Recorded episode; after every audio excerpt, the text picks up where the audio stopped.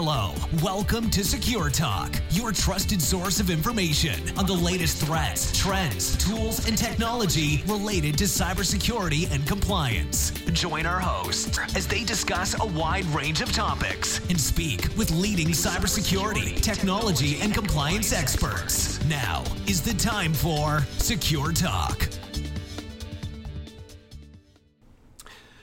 Hello, everybody. Welcome to Secure Talk. Secure Talk is brought to you by Adaquest, your cybersecurity and compliance partner.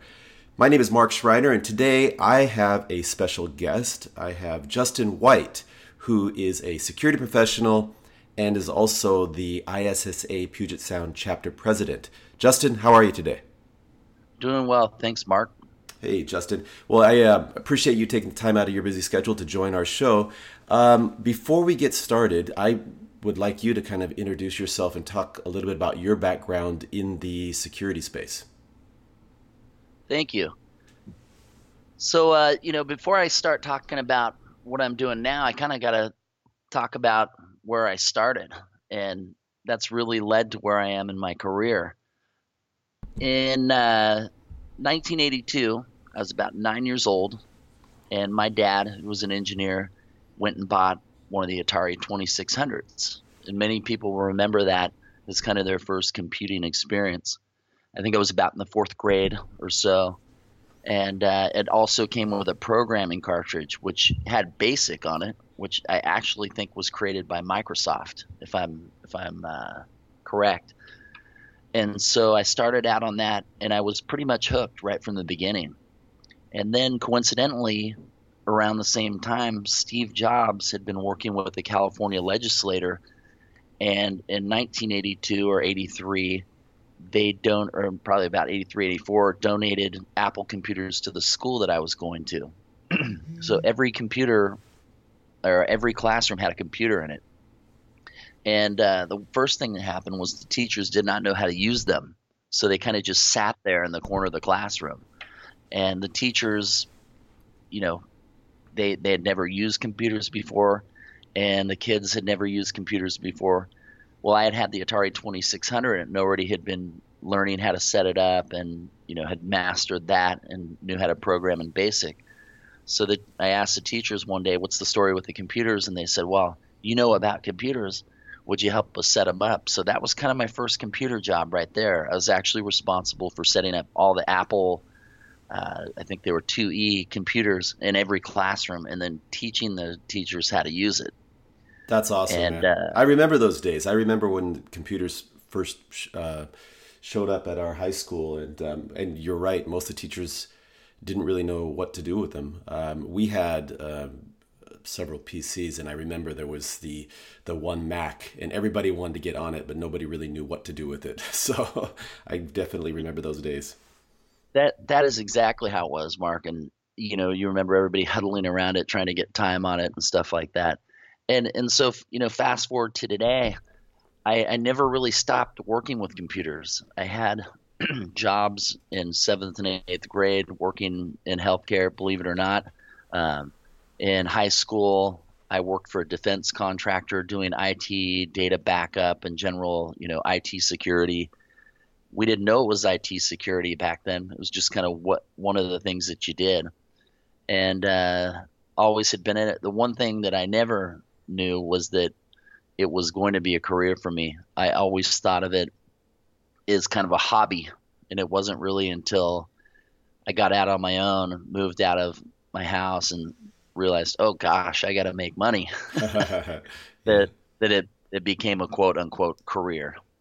And uh, did you did you go to university?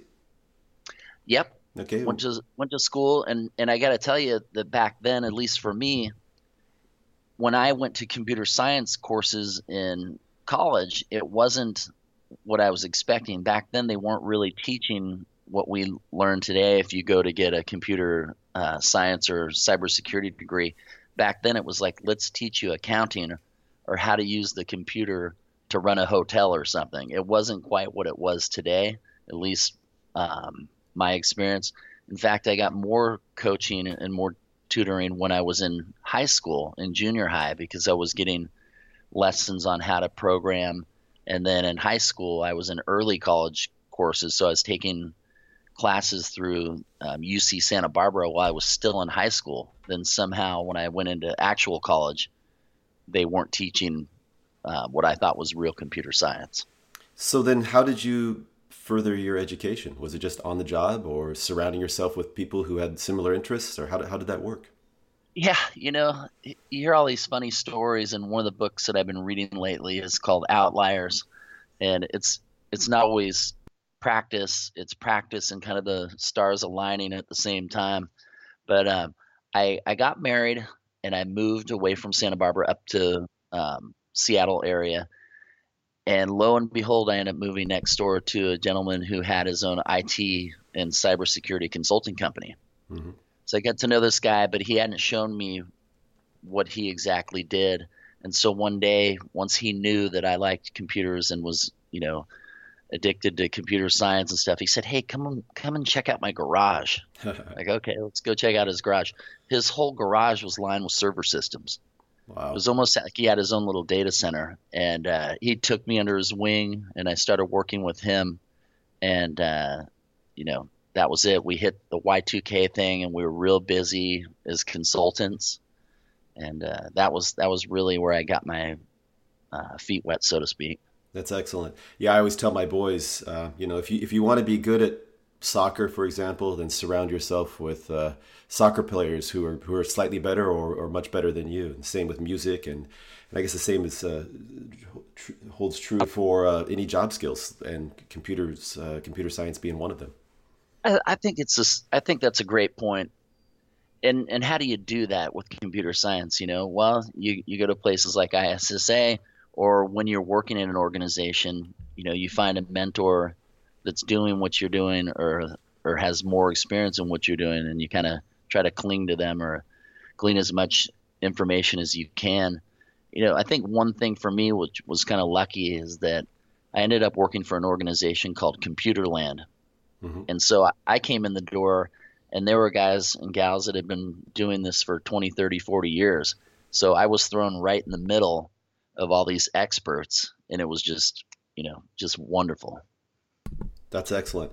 And um, so, so tell me a little bit about uh, your work now. Um, we'll get into the ISA a little bit later, ISSA, but yeah, uh, sure. Yeah. What type of projects do you yeah. work on? And yeah. So, um, you know, I've been focusing on full time consulting since about 2010 or 11. And uh, so I'm still doing that now. And what I mainly focus on lately is risk.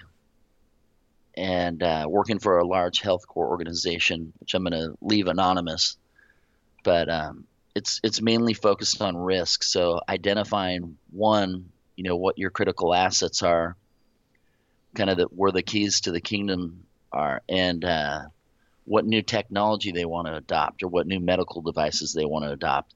And you kind of look at it from some of the uh, standard risk methodologies that are out there in the world, but also a holistic way of you know don't assume anything, trust but verify, go over everything with a fine tooth comb, look for flaws, look for vulnerabilities, look for risk, and how data is exchanged or used by the vendor. And even look at the devices that are sent by the vendor to see how the vendor develops them, whether they're developed securely or not. So that's that's been my primary focus right now. Well, that sounds a little a little bit broader than um, just cybersecurity. I mean, you're looking enterprise wide at potential risk issues. Uh, how did you prepare or move into that role from working, you know, mostly on computers, uh, computer security, and now, you know, dealing with risk issues, which really is not just technology; it's uh, processes and, and, mapping out, you know, like you said, crit- critical assets, etc. How did you prepare for that?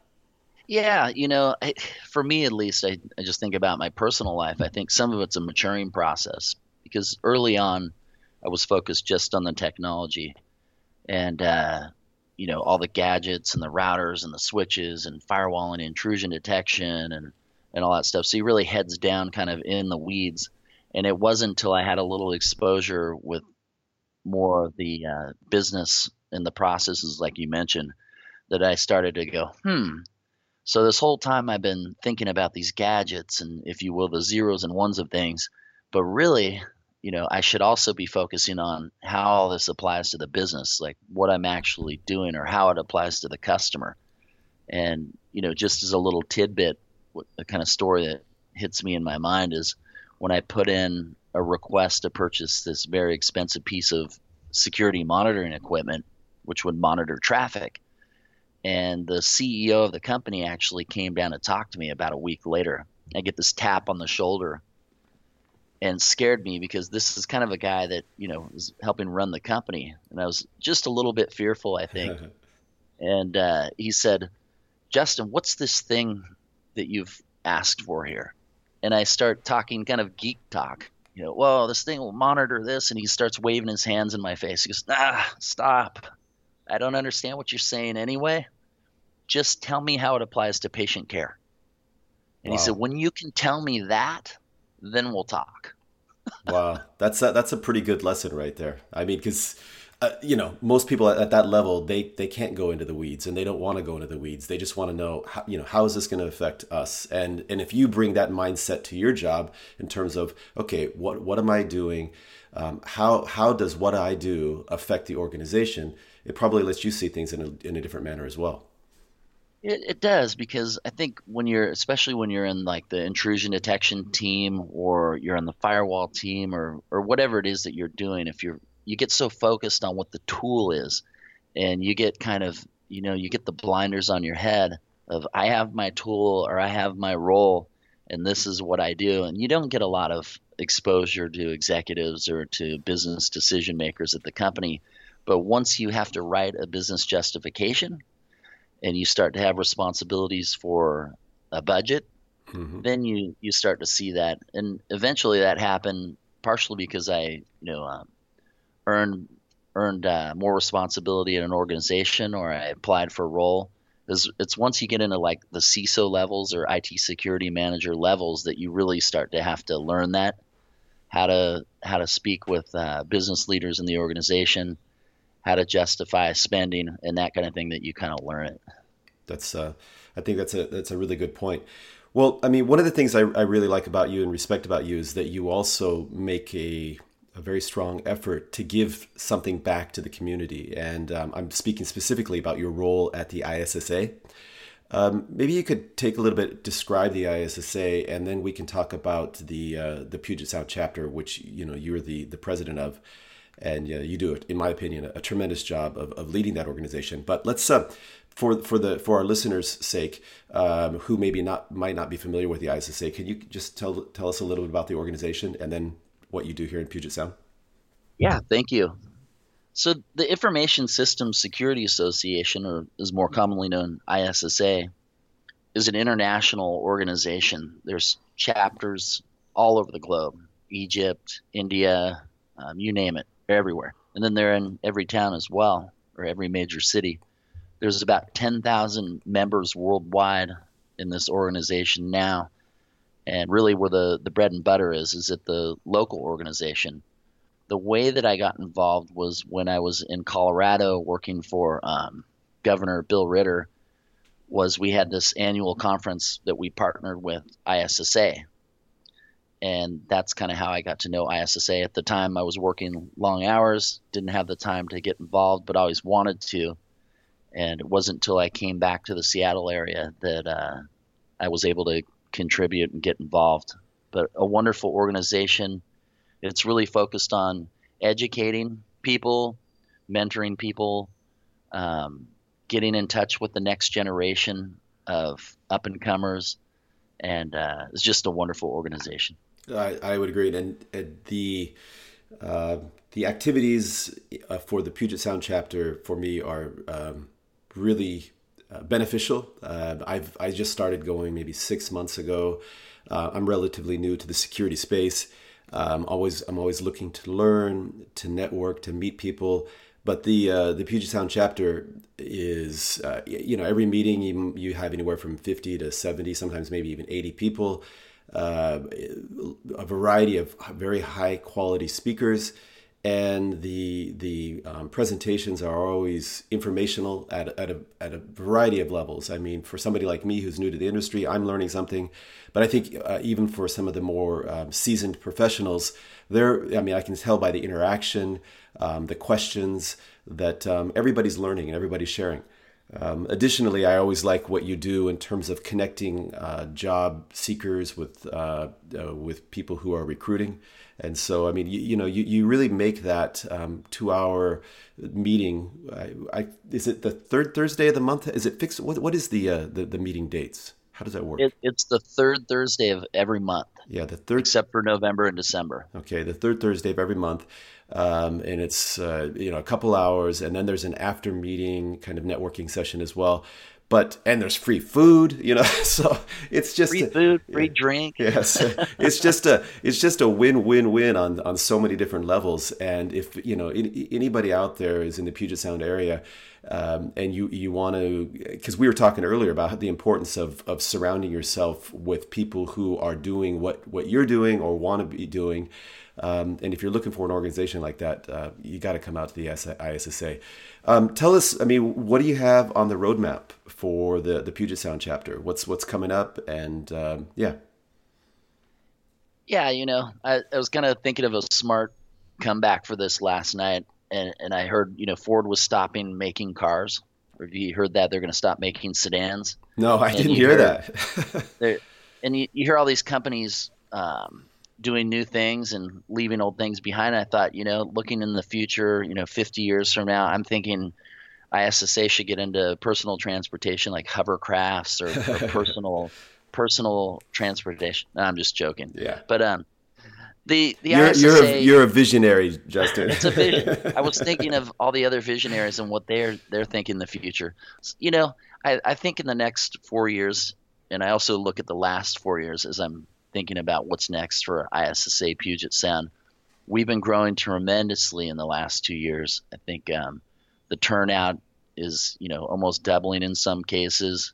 We're in a bigger room now. We we had a tiny little room before, and now we've doubled the size of space we need. So I think in the future, what we'll have is more formalized programs for, like you said, people that are looking for jobs, for instance. What we need to be having is job workshops, teach people how to not necessarily write their resume, but just do a little check over, and also teach them how to get out there in front of people and get the jobs that they want. Maybe look at their LinkedIn profiles, just workshops like that, how to how to get them in the best space to where they can get a job. Um, not everybody in this world is a real go-getter and out in your face, and they tend to get a little shy or whatever when they're trying to find a job or uh, you know, seeking their next step. And so I think that's one thing we're going to do. The other thing is having more formalized programs for college students. We need to be out on the college campuses with a, a card table and a megaphone, yelling at everybody we can to get them engaged in cybersecurity and interested, or the ones that are already interested, get them thinking about coming to ISSA and solidifying uh, a job in the job market for them in the future. And I think about other things too, like military transitioning programs. We already do that kind of unofficially with ISSA, but uh, we need to be doing that more and working with the Army bases and all these people helping them transition. There's a lot of people in the military that have cybersecurity experience, and then when they leave the military, they end up getting into construction or other things because they don't know how to turn that into a job.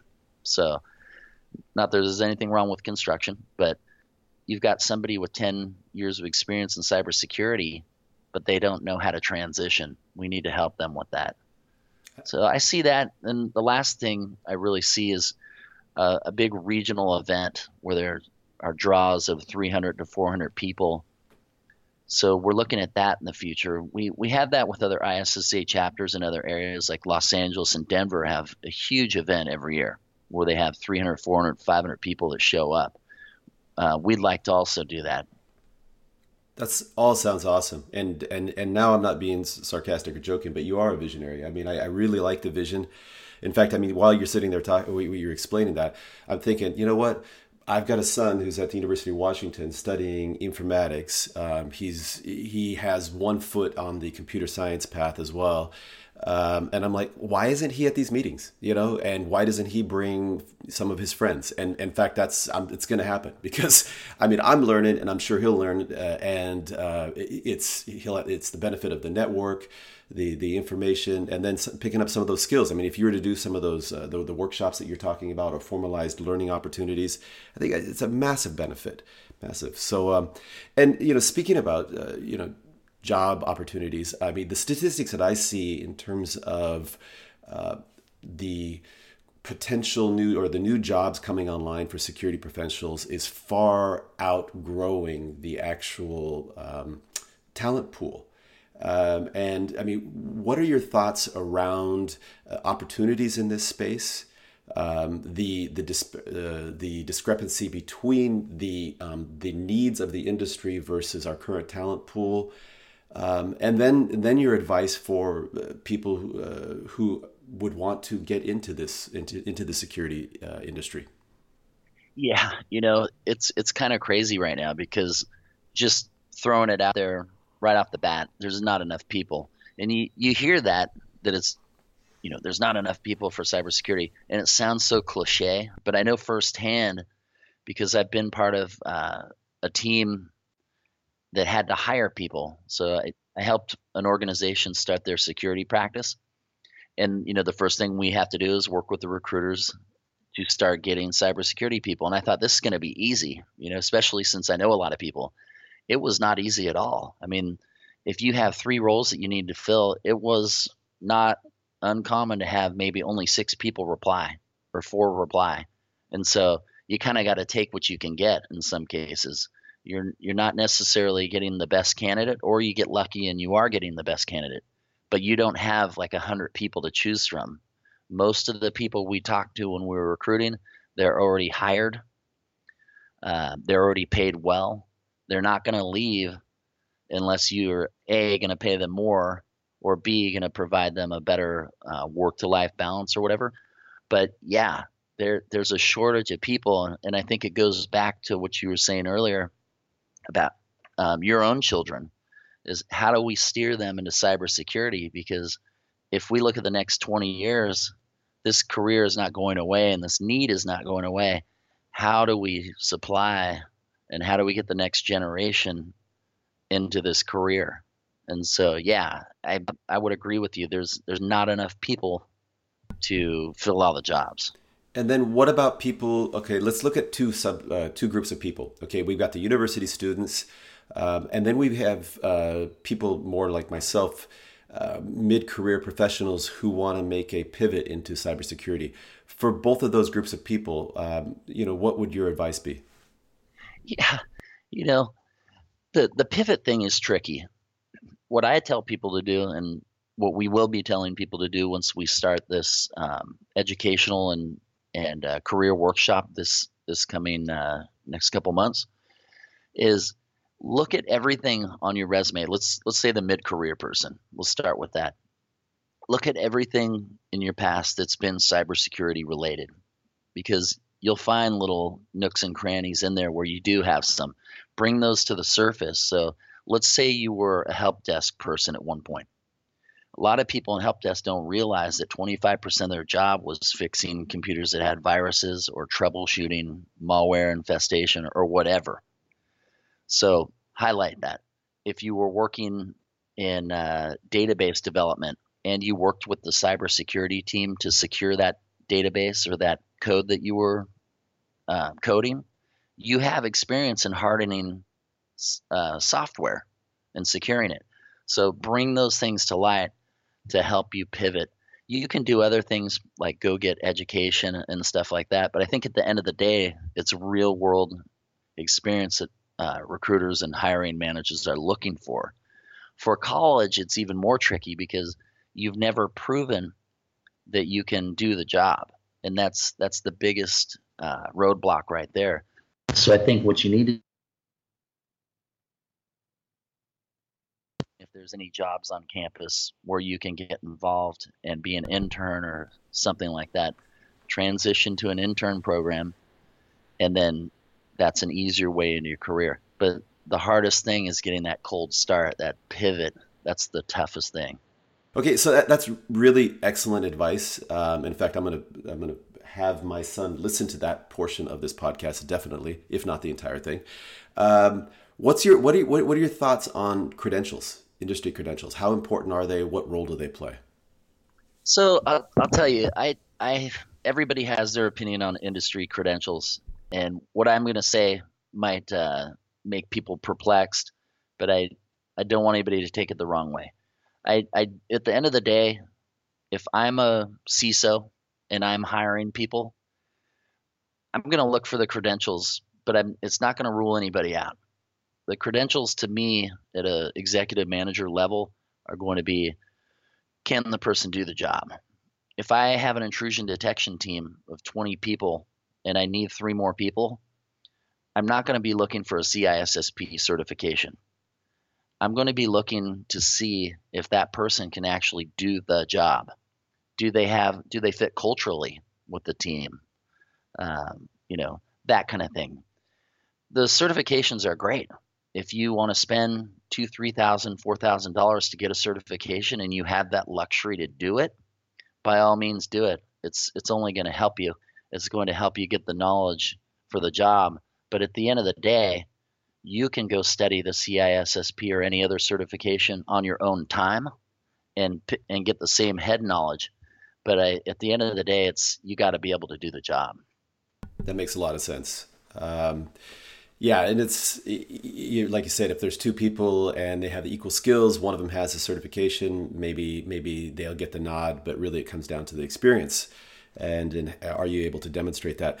Um, we don't have too much more time here, but let me ask you um, going forward, what are the areas that are most interesting or the fastest growing in the in the cybersecurity industry? Yeah, you know, it's it's funny for me because I every couple years you hear some new moniker of you know this is the thing, but I gotta just go back to reality the most interesting thing on the horizon is whatever's most interesting for your organization, the place that you're working or the customers that you're serving. So it's it's great to be aware of what the new big thing is like AI and big data and things like that. But if you're never going to be exposed to big data or AI in your organization, you need to focus on what your organization does. So back to what we were talking about about the what the business processes are, what your organization does. Focus on the crown jewels at your organization. Always know what that is and uh, that's the best advice that I have for you. I will say just real quick, I will give a big nod to big data is on the horizon. It's here now. AI is the same way. Cybersecurity professionals need to learn how to protect that data just like any other data. And also, AI is going to be a big helper with cybersecurity in the future for things like intrusion detection. Use the AI to improve information security products and techniques. Right, right. It's funny. Uh, two comments there. One is um, I'm working with one organization, and you know we've had these um, very high level meetings to talk about what's our AI play, how are we going to use AI, and you know part of me is thinking like well there is no ai play for us because you know the way this business is set up there's no real application for ai but it's kind of like people feel like oh but we have to have a way that we you know are going to work with this. Exactly. Yeah. Yeah. Um, but then to the other point um, we see a lot of work like the work we do with with microsoft ai plays a huge role in anomaly detection for example. And um, you know what people are doing on the network and wow you know mark's never gone over to these files and downloaded that volume of them from this position. So, hey, you know what? There's a little bit of an anomaly here. Um, maybe we need to flag this. And, you know, in a small organization, maybe you can do that manually, but you cannot scale using um, just doing it manually. You need to use some type of machine learning. So exactly, yeah, that's what's that's what's going to be great is the AI helping people do their job now or helping identify new threats and anomalies, like you said. That's where it's going to really help cybersecurity. So, yeah. Okay, cool. Well, hey, just a couple more things, and then we'll wrap this up. Uh, tell us a or share if you don't mind a interesting story um, that's you know that you've recently come across in the cybersecurity space and just to kind of tee you up um, I and give you a second to think about that I just got a call last night from um, a friend who was I guess the target of a very interesting spearphishing uh, campaign. And this wasn't even uh, online. This was actually they re- that person received a letter at home with no return address. And the letter basically the said, you know, we have uncovered some uh, some of your misadventures in the area, and they they targeted they they dropped in the names of you know where the person lived, where they worked, um, and they said, you know, if you want to keep these misadventures uh, quiet and not let you know not let your neighbors or wife find out about these um, you're going to have to send x amount of money via bitcoin uh, to us right? And if you don't we will um, not only inform your wife but we'll inform, inform all your neighbors. So so I took that information and I and I actually went online and uh, it, it, you know actually it was Kreb, Krebs uh, reported on this back in January word for word. But I was thinking wow man I mean if you get a letter at home and you send that I mean well if you send that letter out to a thousand people Uh, uh, there's going to be a percentage of them who've had these quote unquote misadventures, right? They're like, oh man, you know, who's been watching me, right? and I was like, you know, because sometimes we think about cybersecurity or security, it's re- we're really focused on, you know, the you know our emails or or you know our our IT infrastructure, but this is old school, man. no, that that is really funny because you're right. They they they use that social engineering aspect to show okay nine out of ten things most humans do. Right. So we're gonna we're gonna hit on a couple of them and the person's gonna believe it and they might look at two of them and go okay that's that's an out and out lie. I did not do that. So they they buy into it. Yeah. But so you how, know as, as far as stories go i mean i don't have any like stories recently that i can remember besides you know just what i'm doing at, at work and day to day. But i can tell you that the spear phishing and that type of attack is is what's happening. This is if you look at every single one of them, the ransomware attacks and all these things, it requires human interaction. Mm-hmm. And so I think the big story is is that we need to do a better job training people. And I, I look at it, gosh, every month it's a new spear phishing attack or, or new uh, human interaction that caused a major problem at an organization. And I keep asking, when are people going to stop clicking or you know signing into this stuff or following for these emails. And uh, people just they need to understand and resist the urge to click. The problem is some of the stuff looks so real. Some of it looks like they're managers. So the the attackers are getting smarter and doing a little reconnaissance on who works at the company looking at the company's org chart and then going oh, I can see that so and so reports to so and so. So I'll just make the email look like it comes from that person, and then it's it's almost impossible to distinguish reality from an attack. I I got an email um, from uh, using the CEO. So I work with a variety of organizations. Um, it had the the CEO's name, uh, first name dot last name at and then it was it was some Gmail or something, right? But it, I just saw first name dot last name, and I was like, oh. And the uh, the email said, hey, hey, Mark, um, I need to talk to you in about five minutes. And I was like, sure, what's up, you know?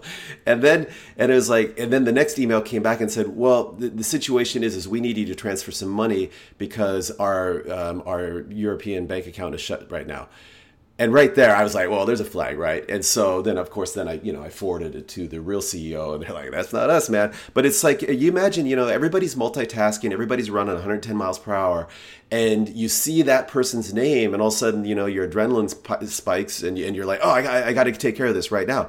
And again you, you send that out to 100 people it, all it takes is one or two to, to fall for it right yeah, you know, you're sparking my memory now. I, I did have a quick story that happened this year, and it's it is regarding just that. So, and the funny part is, I'll tell you in a minute. The, I get this call from somebody, and they're like, "I know this business owner down in Seattle. She's a uh, business magnet, magnate in the area, and she had a hundred and or what 1.7 million dollars taken from her via the same type of thing that you just said. Um, she got scammed. They had her bank account information. They faked like they were the bank manager and everything, and they said the company needs this money. Well, they knew she was out of town. She was on a cruise ship. So what they did was they while she was on this cruise ship, they knew the second in command could authorize the money. So the second in command authorized the money and did the bank transfer. It looks so real when I heard the story. Everything that happened, I'm like, I would have probably done the same thing. The second wow. is second in command of the money. Well, they were going to hire me to do this huge project. I gave them a quote, and she comes back and says, um, "You know, this is only seventy six thousand dollars that I lost, right?" And the figure I was given was one point seven six zero zero. You know, right, million. right, right. And I go, "Oh my gosh, it's you only lost seventy six million. I, I probably would have just told you to just suck it up. You know, it's not going to be it's not going to be cost effective to you, pay somebody like me she, to she, come in and try to get seventy six thousand dollars back. Right. So so it was pretty.